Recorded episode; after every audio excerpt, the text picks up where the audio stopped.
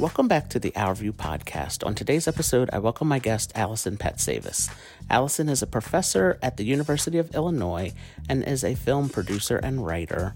She and I discuss the representation of people with disabilities in film and how it can have an impact on society and their beliefs and stereotypes about those who have disabilities.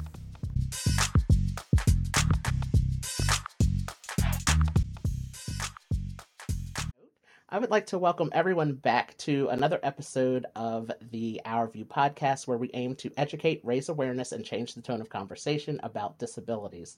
I'm very happy to welcome my guest on today's show, Allison Patsavas, and I am so excited to hear you, uh, to to he- have you here uh, with us all, and um, to talk about uh, disabilities and the movies. Uh, you know, movies are a thing that most people enjoy, I think, and uh, they've come they've become very uh, easily available to us lately with uh, all of the Netflix and Amazon and uh, HBO Max streaming services. Um, so uh, I'm really excited for our conversation today, and uh, welcome to the podcast. It is a pleasure to be here. Thanks for having me. You're welcome. Uh, so I'd like to start off my podcast with asking my guests to introduce themselves. So can you tell us who is Allison? Yeah, um, I am a funny. That's uh, maybe we could start actually by saying I'm used to people calling me Allie, Oh, so okay. uh, I'm a little tripped up by by the Allison. I was like, wait, who is Allison? I don't know. so uh, I I go by Allie. Uh, Ali Patsavas. I am an assistant professor uh, in the Department of Disability and Human Development uh, at the University of Illinois at Chicago. Um, I am just turned 39, uh, and I have spent by now the majority of my life as a disabled person. Uh, so I, that's a funny thing to realize when you have sort of passed the midway point. Um, but I acquired my disability. Uh, in my teenage years. And so, uh, really sort of lived a lot of my life not connected to disability community, but arrived at it through academic work, actually. Um, and so, for me, academics and disability activism and disability community are all sort of deeply tied together. And in a lot of ways, that is sort of the story of how I came to be interested in disability in film as well. Yeah. So somewhat circuitous answer, I suppose. I always like uh, asking that question because the answers are always so different uh, from everyone. So, um, so I, I appreciate that. And um, so, Allie, I will, I will respect. I respect sorry, I'm so sorry. I should have said. Uh, No, that's fine. That's fine because I I always get asked, well, do you go by Art? Do you go by Arthur? And it's it's a weird thing because my dad, um, I was named after my dad, so I was always Arthur. He was always Art. But as I got older, my dad, um, my dad passed away when I was 17. But as I got older, people in my family and friends they start calling me Art, and it just you know I answer to both. Um, you know, unless when when my mom calls me Arthur, that's when I get nervous. Like, oh no, what did I do? yeah, this is why I sort of balked at Right. who is Allison. So, Allie, uh, you briefly mentioned uh, how you got interested in uh, topics related to disabilities. Can you go into a little bit more about that, and um, especially in the film industry, how you became interested in in that? Yeah, so I came to Chicago um, to do a PhD in disability studies. And Chicago has a wonderfully vibrant disability activist community and community of disabled artists. And so I was sort of initiated into this already vibrant, already sort of in in place infrastructure um, of politicized and engaged disabled people. And when I started studying, um, I began working with uh, Dr. Carrie Sandahl, who uh, is now my colleague at UIC, who's a theater professor and disability studies scholar. And we were working, she was teaching a course on disability in American film, and I was her teaching assistant. Wow. Um, and simultaneously, the other two people who en- we ended up working with on Code of the Freaks, Salome Chasnoff, who's a documentary filmmaker and activist in Chicago, and disabled playwright and novelist Susan Nussbaum were sort of doing these series of community screenings of Hollywood clips for disabled people to kind of just respond to and talk back to.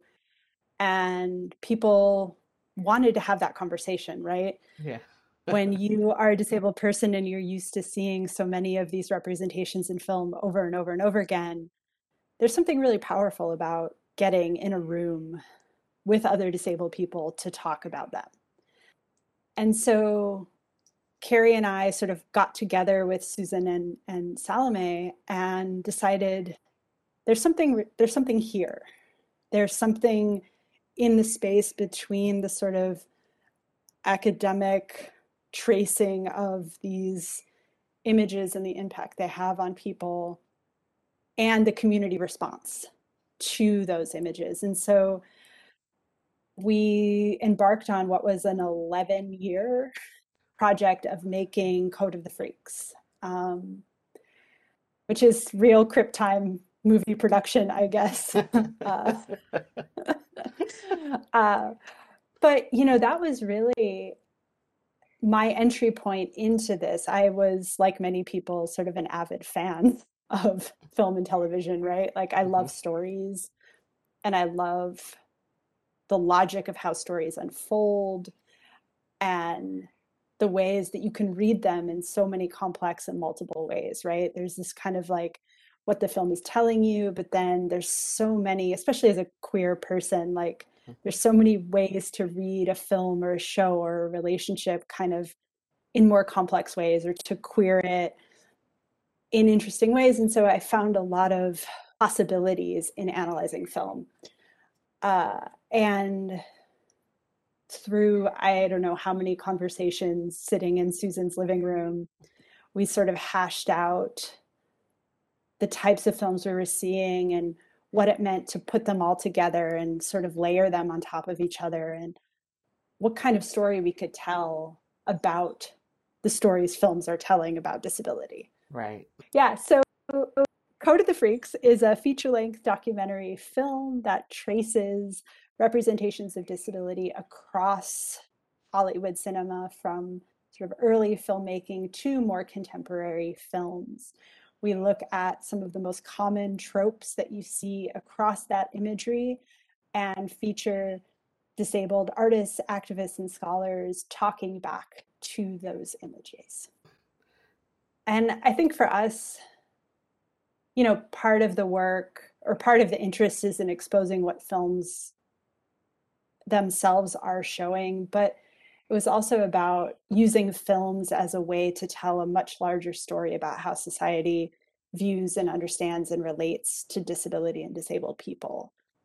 Yes. And the the one thing, um, so Code of the Freaks, that's the uh, documentary, and um, the one thing I really appreciated is that it, showed like the history of it, of how far back things go with how, like you said, how people view those who have disabilities. And it's just like, oh my goodness, I can remember reading um, uh, To Kill a Mockingbird in high school Yeah.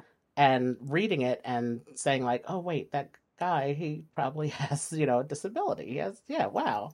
Yeah. You know, and then to, Yeah. you know, know that it was made into a film and, and just other films from, you know, back in that time where it's just like, wow, like they really, uh, you know, showed dis- people with disabilities in a, in a certain way. So I really appreciated that it, um, it went on to show like it wasn't, it's not just a recent thing. Like it really, Yeah, goes it's not it's not just a recent thing. It's not just one film or one even one type of representation. Right. Um, I mean, one of one thing I was surprised to learn was that actually one of the very first films, Thomas Edison's 1898 film was was called The Fake Beggar, I believe was the name of it. But it was a it was like a it's like a 13 second film about somebody faking disability and being caught. Um, so in some ways, disability is literally encoded in the origins of film. Wow. Uh, it's it's that that deep in its history. Wow.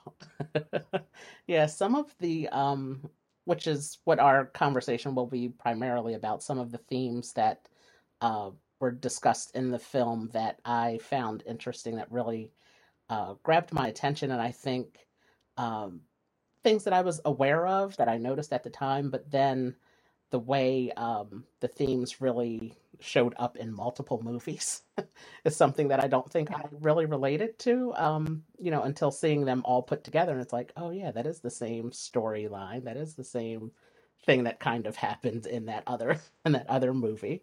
So uh, I, I really appreciated the way that uh, you know you all were able to um, string those uh, stories together and, and show the similarities between the way that uh, the sto- the way the stories were told. Um, one of the things that I, I did want to talk about is that was mentioned in uh, movie Code of the Freaks is the danger of movies being used to show um, what all disabilities are like. The example that was given in the movie is Rain Man. So the main Yeah. character there has um, autism, and I, I can remember growing up in the 80s and early 90s and people saying, you know, oh, like referring to autism as like, oh, you're like Rain Man. And, and it's like, no, that's not what it's, you know, it's not like that for everyone. Yeah. So, um, can you, can you talk about that and how, how that can be a dangerous thing for movies to, uh, you know, kind of show like a blanket, uh, way of, of, uh, people having disabilities? Yeah. I mean, Rain Man is such an interesting example too, because, you know, sometimes when we talk about the ways that films work on our on our like within our cultural imagination, people are, will say things like, "Well, it's just a film. Everybody knows films aren't aren't real life." And I mean, there's a couple of reasons why I wish it were that simple. Um, the Yeah. I'll never forget one of my first teaching experiences. I was talking about kind of some of the dominant themes of disability in representation, and a student in my class, she uh, she was a master's student, and she had done a special education training, and she said, "Oh yeah, uh, I watched Rain Man as part of my special education training, so I could learn what autistic people are like."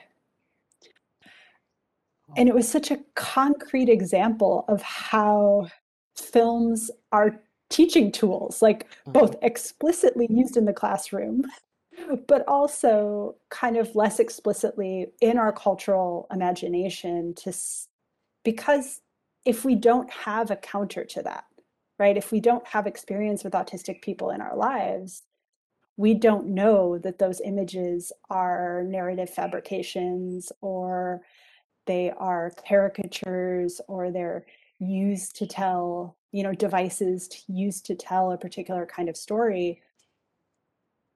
And they come to hold this kind of, I don't know, cemented image in our minds. And I think Lawrence Carter Long, who's a disabled activist and actor who we interview in Code of the Freaks, talks about how films like to repeat themselves. It's sort of part of how they work. And so once you have one representation that becomes kind of iconic, that becomes the measure against which other representations have to meet that standard to seem authentic, right? Like, Right. oh, well, that's, you know, that's not really authentic. Authentic autism, and I'm using sort of scare quotes because you can't see me, uh, is is is Rain Man. Uh, and so that the danger of that, I mean, danger is a really complicated word, right? But hmm uh, it it manifests in so many both explicit and implicit ways to shape how the world interacts with autistic people. From expectations that autistic people are supposed to be geniuses or magical or or childlike, all of those images that get sort of concretized or or made made into this kind of cemented character of Rain Man are at work in everyday interactions that people who don't know any better have with autistic people. Right. And we can say the same thing about other representations or other types of disability, right? Like blindness is another kind of iconic disability representation that gets sort of that shapes how the world interacts with blind people right or and you know in some ways you can you can almost put any disability type in that in that sentence and we can think of films that shape how the public views what those disability experiences are like. Right. Yeah it's so true that you can definitely fill in the blank for with any disability and it's uh it really does shape the way that uh you know society views us as people with disabilities. And i i liked what you said where um you know where people look to certain films like rain man and say like oh no this this other film is is not accurate because it doesn't you know he's not like the guy that played that great role in, in that other movie so uh, you know and it, it's it's so important that we that we're talking about this um because it is film, but then it's also real life. Because I've run into a situation in many times where uh, I tell people I have spina bifida, and it's just like, oh well, I I know somebody who has spina bifida, and they you know they don't use crutches, and oh uh, yeah. or I I know somebody that has spina bifida, and, and they uh you know they're they're really uh skinny. They they you know, and it's just like, well, everybody is different. Yeah. Literally every body but there's no different. yeah. But yeah, there's no space for that that right. complexity, that difference, that that multitude because of the singular way that we think this is that disability, right? right. Um, yeah, that's it. That's all. It becomes yeah, that's all. Period. Right. Yeah. It it just becomes so singular and defining that you know i mean a lack of representation comes with its own problems mm-hmm. right to to sort of say well there's no visibility people don't understand what what a particular type of disability is or or, or looks like but you know there's some really interesting kind of theoretical arguments that say there's a lot of power in in not having your representation because you get to define it mm-hmm. there are some, some schools of thought that really see that as there's lots of harms that come with a lack of visibility and a lack of representation, but it's also there are equal number of harms that come from this singular type of representation. Right. Right. And so it it's why we need to talk about them both, right? We need to talk about what it means to, for instance, have very little representation of like EDS in in film or television. Uh, but also what what then comes from a lack of that representation is people are saying well what is that and then you as a person get to say well here's what it is here's what it means to me and mm-hmm. right so you're starting not from a concrete image that somebody has of what your disability experience is you get to fill in the blank right. as opposed to have to rewrite a cultural script that film or television or or radio or whatever it is shapes for you. Yeah, that is, and that's so true and so important because it, it it's like you really you give them a real life example of what um you know like you said EDS or for spina bifida for me it's just what it uh you know what it is for me and what it is for me is not what it is for everybody so yeah. it can look like many different things for every person you meet with that diagnosis it can look totally different so that's really uh you know really important uh, to share that. And another thing that um, that I, I noticed and I wanted to touch on too was um, the villains in the movies are often with disabilities and and they have um, some type of disability and it often comes in the form of being disfigured in some kind of way. And i know recently uh, uh, it's within the last year the movie Witches that came out and the witches had limb differences and that was a really big uh, conversation and um, really ups- upsetting for for people with limb differences because it's you know I I tell the story of how and why I started Our View, and it's because um, my nephew, his classmates were staring at me one day when I picked him up from school, and it it made me think recently about like movies like Witches. So if you're a child and you see a movie Yeah. like Witches where somebody has a limb difference, when you're out at the mall or out at Target or wherever with your mom and dad and you see somebody in real life with a limb difference, you know, as a child, you will most likely automatically relate that to the movie you saw.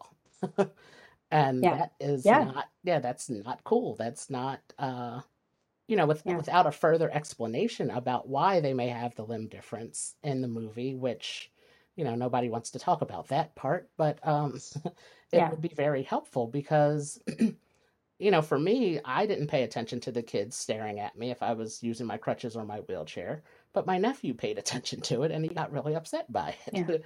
so it's um it's it's really important that you know when people are making these films that they really pay attention to those types of things that uh especially something like a limb difference is something that you can um you know experience in real life. I, I think of um Yeah. the Captain Hook from Peter Pan, you know, and it's just like if you have and and if a child sees someone with a prosthetic arm, which looks nothing like a hook, obviously, but you know they might relate it to to that story Yeah. and become very afraid. So it's really um, it's really important that that we um, you know try to work on uh, you know incorporating these these types of uh, disabilities in into stories but in different ways and um In different ways. and less Yeah. negative ways i would say um you know in a more positive way of what uh you know what people are able to do even though they have a limb difference for example um and rather Yeah. I mean, I think that, I think, you know, whether we want them to or not, films teach us things. right And it's such a clearly, it, you know, for children, that is even deeper and and more important. But but it works in in all types of films, right? Uh, I mean, the one thing I am excited by is the fact that there was an actual conversation about that film in a way that I think even Anne Hathaway responded she did to the critique, right? hmm Um, but the use of physical differences, disabilities, you know, quote unquote deformities, facial scarring as a, as a sign of villainy is, you know, also has a long history in in film. Uh, disability studies scholars David Mitchell and Sharon Snyder sort of talk about this as a material metaphor, like a way to give flesh to something that's difficult to see, right? So we know that villains are villains because we can see that there's something wrong with them, and that something wrong is, you know, often sort of internal, their villainy, their bitterness, whatever it is, right? hmm Um, but it has over time become the shorthand in film or in the visual medium to sort of signify that character flaw that gets represented visually, right wow which is also like one of the things that, like, when you sort of think about it, confuses me on some level Hmm. is that disability has so many, like, there's so many things that are signified simultaneously, right? Like disability at once sig- signals sort of innocence and purity, and then at the same time, villainy and and bitterness, right? Like it can have so many right coded meanings. yeah And and yet we we suddenly, like when we see it, we know which one of those things are being signaled. right And sometimes it's about the type of impairment or hmm disability and sometimes it's it's about the narrative that it it sort of is situated in but you know in making in making code of the freaks i think when we started to watch these films over and over and over again they they sort of blend in one another they but they also create this kind of confusion that's like is it really all the same Hmm. in different variations? Like the disability is not actually about the disabled character, person, or disability. It's always about something else. Right. And in some way, that's what we were kind of trying to trying to recreate that experience that we all went through when we were like, I've watched 200 films representing disabled people and I can't tell them apart, even though they're so different and they're depicting different things because on some level, they're always about stories inspiring either us as viewers or other characters in the film to like be better people. Mm-hmm. And that's violent. Right. Like, I mean, on some level, like we, we talk about like, oh, inspiration is so it's so tired and and it's so it's so disgusting because we don't always want to be inspirational all the time, but it's also like really violent Mhm. for disabled people because it means we actually have very little say in how people see us or how we relate to the world. Um, and I think that's why it, it's so important to remake those stories to like track the harm that they do and open up space for new conversations. Mm-hmm. Yeah, that is um that yeah, I never thought of it in that way that um you know, of it, of it being like you said violent just it's really uh wow. Yeah, that's uh a new a whole new perspective. I I really never thought of it that way, but that's really um so true. And and then the uh I love what you said too about um the way that disability shows up. It's just like it's kind of like okay, which which one do you want us to be? Do you want us to be the do you want us to be the villain or do you want us to be the oh my goodness, it's so pure and innocent or like which one do you want? Yeah, yeah. So it, it's And the uh fact that you can kind of slot these representations into such yeah, just such clear caricatures. Yeah, I was gonna say it's clear categories where it's just like they fit like right right into the the slot there for sure. You know, and when it doesn't, you often get the like, well, it's not, I don't see you as disabled, right? Like if you don't fit into those categories, then you get the opposite, with, uh, or the sort of total erasure of the disability. Like, Right. oh, well, they're not really disabled because they don't fit in these things. Wow, that's so true. So true. Which uh which actually it it kind of uh leads into the next um topic, uh, which is disability and race on film. So, uh, for those of you um, listening and not watching the YouTube version, uh, I am African American. Uh, so, those are the types of things I really pay attention to uh, when I watch a movie of how um, African American men, people of men of color, are uh, depicted in film uh, when they have a disability. And um, two really good examples that were mentioned in the film um, in the Code of uh, Code of the Freaks is uh, the movie Radio and the Soloist. So with Radio, um, which was you know one of those classic films that everybody usually loves, and uh, you know that it was mentioned in Code of the Freaks where it was you know radio was there for a purpose of to teach the town of you know the the white community of how racist they are and um and also at the same time because he had a disability you know he still had to be like looked after and, and watched and monitored uh i think is how it was described in, in the documentary Yeah.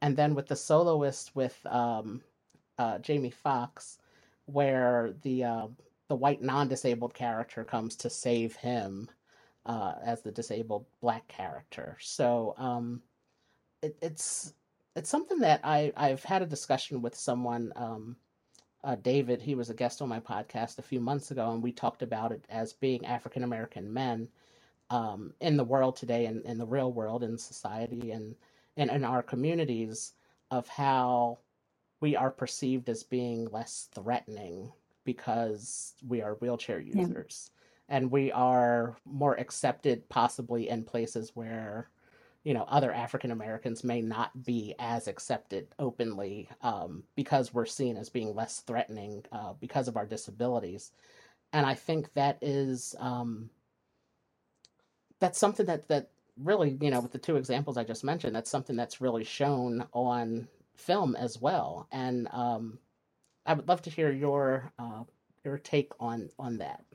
Yeah, I mean, shown and reiterated, right? hmm Uh, and I, I think for those also who I, I should say that I'm also a white academic speaking about this, and I have learned so much from the disabled people of color whose voices are in Code of the Freaks that are have sort of helped educate me about how these images have impacted their their lives and the way that they interact in the world. Um, and I think it was Sahai in the film who sort of talks about these depictions sort of alongside like the magical Negro, hmm right? Like depiction of that kind of cultural figure that gets wrapped into the kind of neutered, like disability comes to desexualize.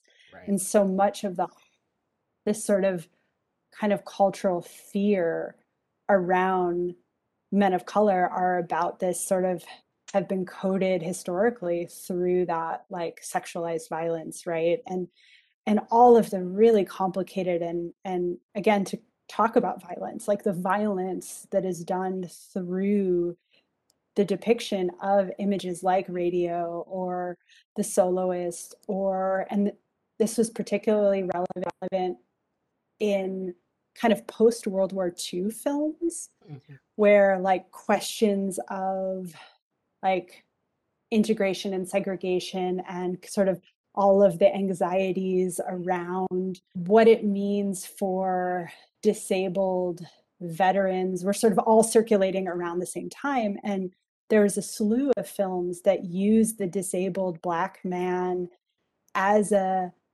quote unquote safe cultural figure to teach disabled white people about their own racism, to tell stories of happy integration hmm in a way that, however, concretize those images as, I don't know, culturally palatable in some ways, that of course just perpetuate the kind of white supremacy that's built into the film industry in general in the ways that I would say the shaping of images of disability in general are often crafted as white, right? Like, so we can't talk about images of Black disabled men in film in the way that you're talking about with, without also saying that the images of disabled men are sort of concretized in our national imagery as white disabled men, which is part of what allows the the sort of narrative of Rain Man and radio to work in the way that it sort of says, oh yeah, well, this intellectually disabled man in radio is here to tell the town, to teach the town, not himself, but through the white character who hmm narrates the lessons that he has to bring, right? Like it's all sort of wrapped up in the this sort of exceptional nature of some of these images and the work that they do. Yeah. Wow. Yeah, that's so it is. It's so interesting and um I I really just I enjoyed the the your uh, movie so much just because it really brought things uh to my attention. Again like I think I maybe subconsciously realized it and thought Yeah, about it and then seeing it actually played out in front of me on yeah. you know on on my screen it was just like whoa like wow this is really this really does happen. Well, and like I think TJ in the film talks about how like radio is is followed and managed in every course of right his life throughout the film and and the sort of the happy ending feeling that we're meant to get at the end of the film when like radio stays in high school and hmm sort of coaches like like that's the horizon of his life Right. Like that's meant to be like the best case scenario. Oh, look, he's never I think Carrie says this too, like he's never allowed to grow, he's never allowed allowed to leave and and he's contained. Right. In in the structure of the high school. Yeah, is, where he reaches a certain they they reach a certain point and they that's like you said that's seemed to be yeah. the you know okay like he did it he achieved this and that's yeah. it which is so well, again so so um not not good not not good, not good. well not good. you know but like one of the things we were sort of also trying to uncover at, in looking at, at the the kind of history of film is also like where other people of color are where other disabled people of color are what other representations of disabled people of color, women of color with disabilities are. Mm-hmm. And it's also telling the lack of kind of iconic examples of other people, other people of color in films. So you have like the mad black woman trope, mm-hmm. but it's not often coded as disabled. And that's sort of an interesting thing to unpack that we didn't really get to sort of explore in the film. But you know, this is a case where erasure, I think, creates less of an opportunity and more of a kind of presumption of there are no there are no black disabled women like I, mm-hmm. I mean mm-hmm. i don't know like I, I what what sort of message does this send about who gets to be disabled in our cultural imaginary i guess yeah. And it's hard to talk about what isn't there. When it's not right. There. Like um but but this is an instance where, you know, you sort of say like, okay, well what what harm is done by not by not creating a cultural imaginary or creating one that is doesn't read as disabled. Yeah, that's um yeah, that's again, that's something that I never you know, it's I, I think it's a thing of where for me I'll say it's like I always look for myself in a yeah. film so that it, you know, I don't notice all the time where, like, wow, there, you can you think of a film where there is a disabled black woman? um, in it. And it's just like if you can, it's like very uh, you know very few. It'll take you a long time to yeah. to really uh, find it. So um, you know, so it yeah, wow. I'm I'm so happy we're having this conversation. it really has me uh, interested in you know in, in other uh, other topics now. So I'm really uh, really excited about this. Thank you. are are there films that you that we didn't talk about in the film like that you were like, oh, this is this is I'm sorry, I shouldn't you're asking the questions. No, but you're fine. You're uh, fine.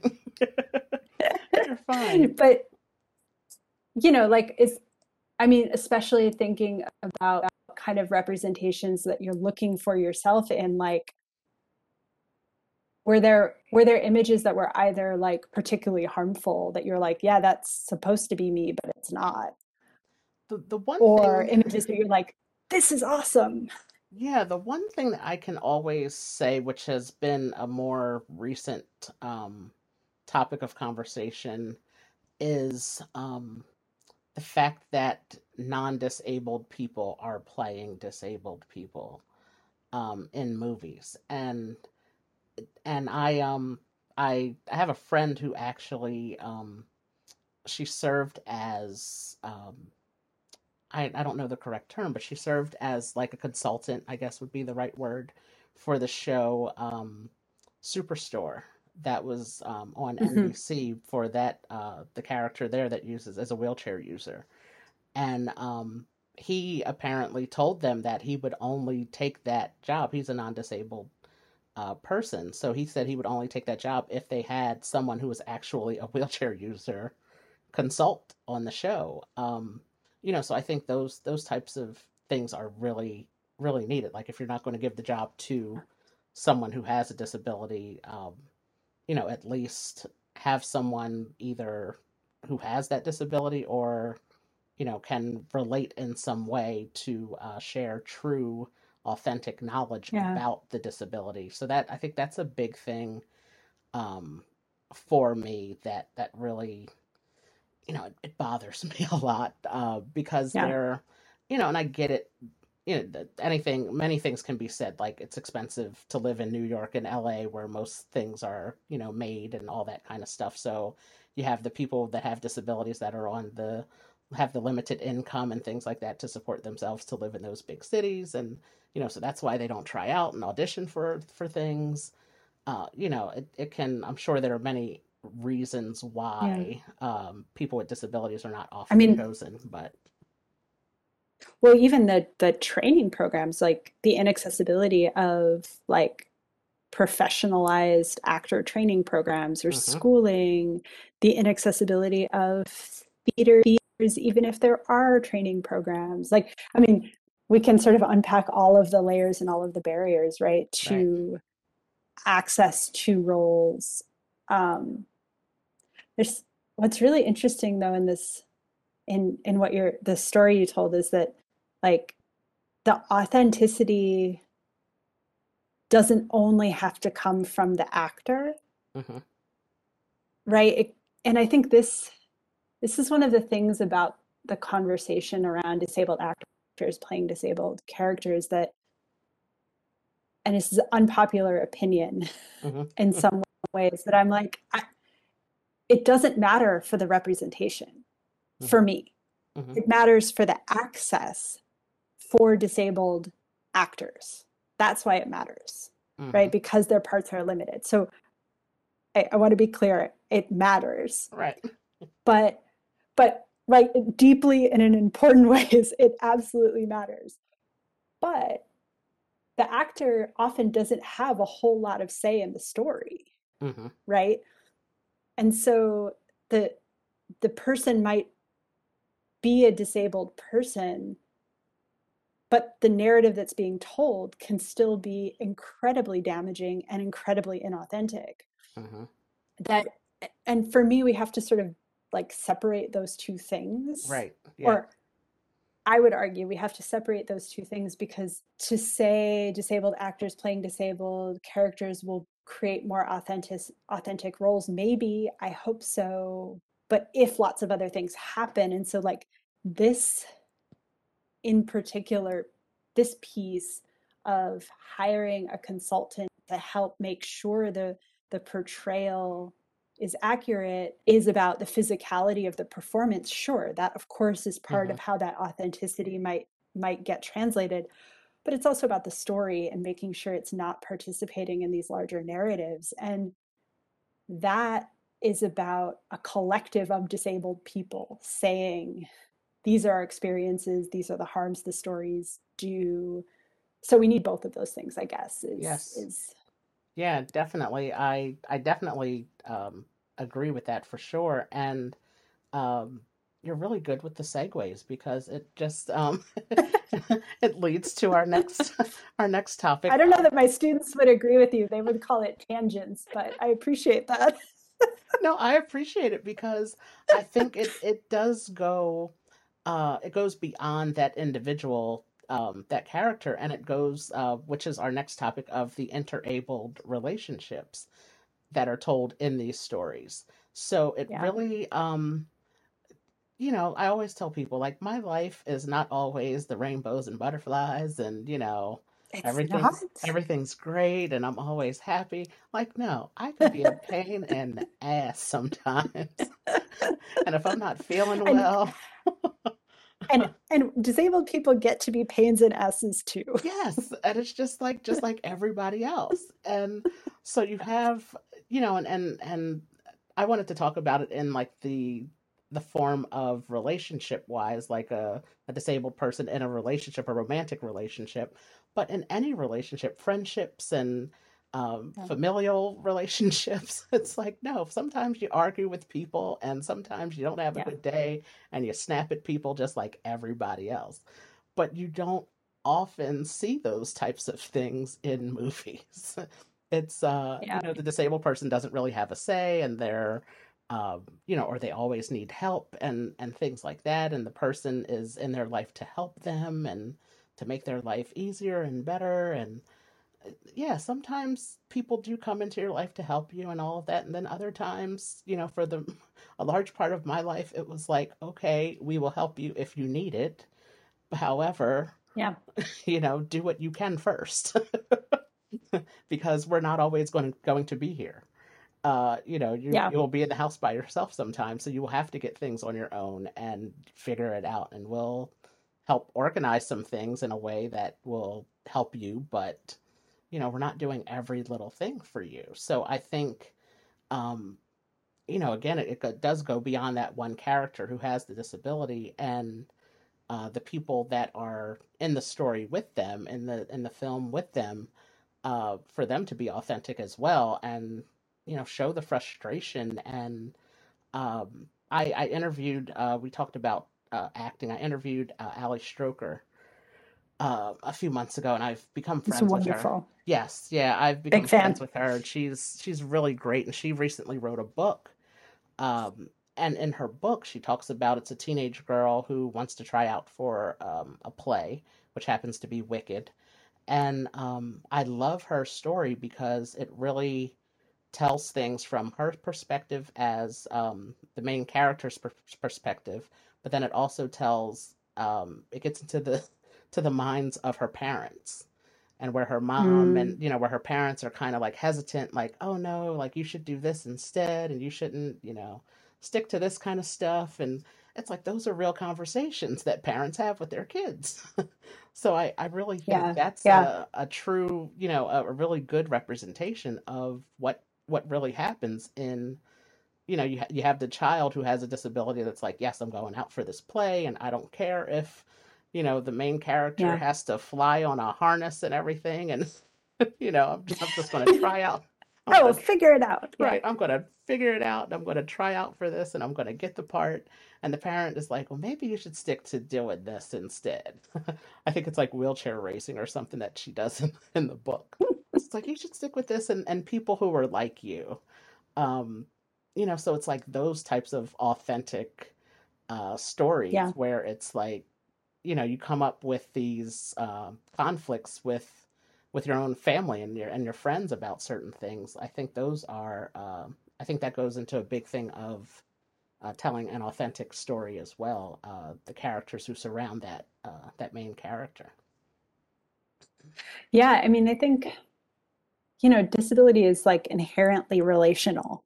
hmm It it's it's lived in relation. It's really lived in relationship to the world around us, like whether it's the built environment, right, where we, we sort of talk about how the environment itself can disable or enable us, but it's also lived in relation to the people in our lives, to institutions in our lives. And I think so many of the stories that we tell are so many of the stories that, that we tell about disability only posit one kind of relationship, which is deficit oriented, right? hmm Disability negatively impacts our relationship to parents, potential love interests, partners, the world around us. And so the stories that unfold about those relationships are only ever negative ones. Uh, hmm or the relationship helps remove the negative aspects of disability, right? This sort of like right love cures narratives yes that, right? um, but like all forms of relationships, like when you really start to get at the messiness of it, there's so many more complex stories that we can tell, hmm but we have to remove this sort of deficit or negative view of disability to allow that complexity to come forward, I think. And I think that's part of what's so, what narratives, whether they're written or, or film narratives, miss is that the messiness that the overlaps, the overlapping nature of the joys and the the heartache and the shit and the hmm the ways that, you know, sometimes yeah, yeah, like my partner's like it's just too much. And then but most of the time it's like how do we figure this out together? And what kind of intimacy is born from living in relationship to whatever my body needs or what her body needs or what our minds need or what her minds right? Like mm-hmm. that's that's the stuff of relationships. And i think that's so much more interesting. Yes it is. It is. It really it truly is so much more interesting and it's so much it's real. It's it's real life and you know the challenges every every relationship you have has its challenges and its ups and downs and um you know to really show that i think would be very beneficial to uh to so many can you um share with us uh, what is something that you would tell filmmakers writers producers anyone who is in the film industry uh, something that you would tell them that would help them make their films more authentic and inclusive of those who have disabilities? Yeah, you know, you asked me this question, and I thought a lot about like, can I can I offer a really pithy and and sort of like easy easy to do? Uh, so I'm gonna I'm gonna try. Okay. I mean, you know, authenticity is so complicated because mm-hmm. it's not one thing, right? And so I think I think that's starting point one is recognizing that what is authentic is not singular, right? I mean, we, we talked about the harm of the single narrative, right? Like disability is only Rain Man. So the first step might be to say authenticities or like I don't know how you make plural authenticity but like it's it's there are multiple ways to represent something in a way that resonates with somebody's lived experience. And and to to remove the idea that there's one right or that one representation is going to get it right that's that's starting point 1 i think for me and i think the second piece is that we think of inclusion as a yes or no question, right? Like either it's there or it's not there. But to me, the question is different. The question is is it meaningful? How is it meaningful? Right? Is it substantive? And how is it substantive? And the industry is doesn't get to be the one that determines what is meaningful and what is substantive the community does and the communities do so right you can't sort of pat the industry can't pat themselves on the back and say we got it right good for us we've hit inclusion it's an ongoing conversation and recognizing that it's the multiplicities of communities that get to say, this is meaningful, this is substantive, that sort of get to set the measuring bar. Mm-hmm. And I think the third piece is that inclusion often feels like you get to come to our table, right? Like we'll include you in our table. But letting disabled people set the table design the table so to speak if we're going to really kill the metaphor uh, you you end up with a much more interesting table. And so like and that's that's worth like that's, that's a new genre. Like that's or that those are stories that have never been told. And to me that is what's so exciting about what we could be doing i think like there's some so much amazing work coming out of disability art and culture like new forms of movement being birthed by disabled bodies right? New poetry being put out into the world by disabled minds and bodies. And when we make space for that we can show the world things that hasn't seen yet and i think that i don't know maybe maybe that's not inclusion maybe that's something else but like whenever i give talks about code of the freaks people people always ask like what do i want to see and i sort of have come to the point of saying, I don't know what I want to see, and that's what's most exciting to me.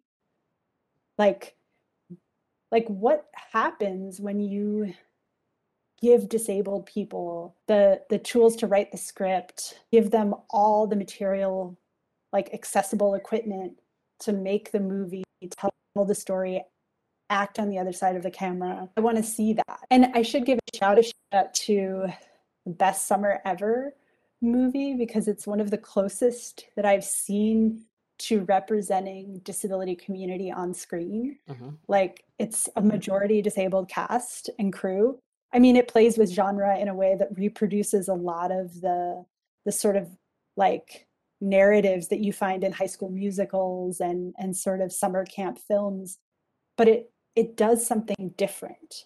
And i think what's so cool is like trying to put your finger on what's different is disabled people were involved at every stage. And so it looks different it feels different.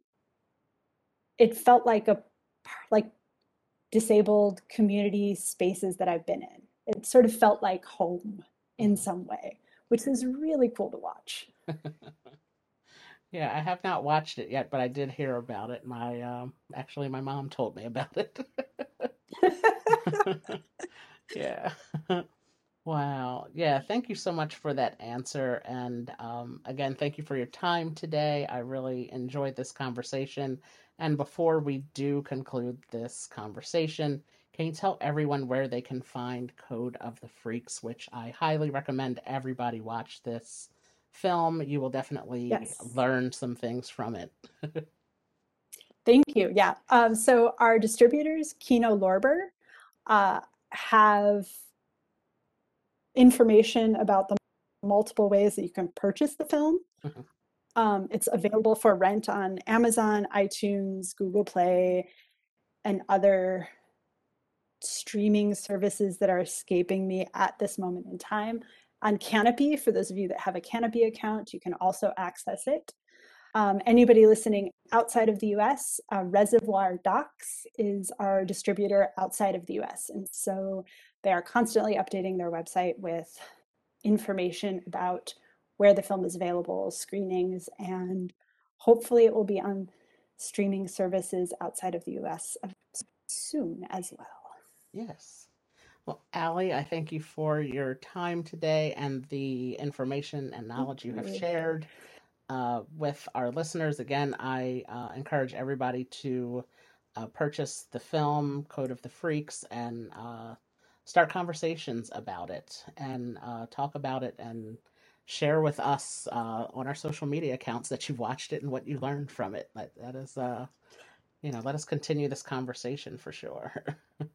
Well, and we we do hope, you know, we made the film to be a conversation starter, not not the end piece, right? And so there we know there's so many more films we didn't get to talk about and new films and new representations that are coming out, you know, daily mm-hmm. in, in many cases. So um, it's also been really lovely for us to see what people think of new films coming out and uh, or films that we didn't get to talk about. So. Yeah. Well, again, I thank you for this conversation, and um, I've really enjoyed it. And I look forward to staying in touch with you, and uh, hopefully Likewise. being able to collaborate on something and uh, you know work together again that. in the future. Yes, I'd love that. Thank you, and enjoy the rest of your uh, rest of your night there. Thank you for listening to this episode of the Our View podcast. Leave us a review wherever you listen and let us know what you liked about this episode. Subscribe to our YouTube channel and be sure to follow us on all social media platforms for more disability related content at Our View for Life. That's O U R V I E W, the number 4 L I F E. If you listen to this episode on your phone, take a screenshot and post it to your Instagram or Facebook stories and be sure to tag us. We thank you for listening and take care.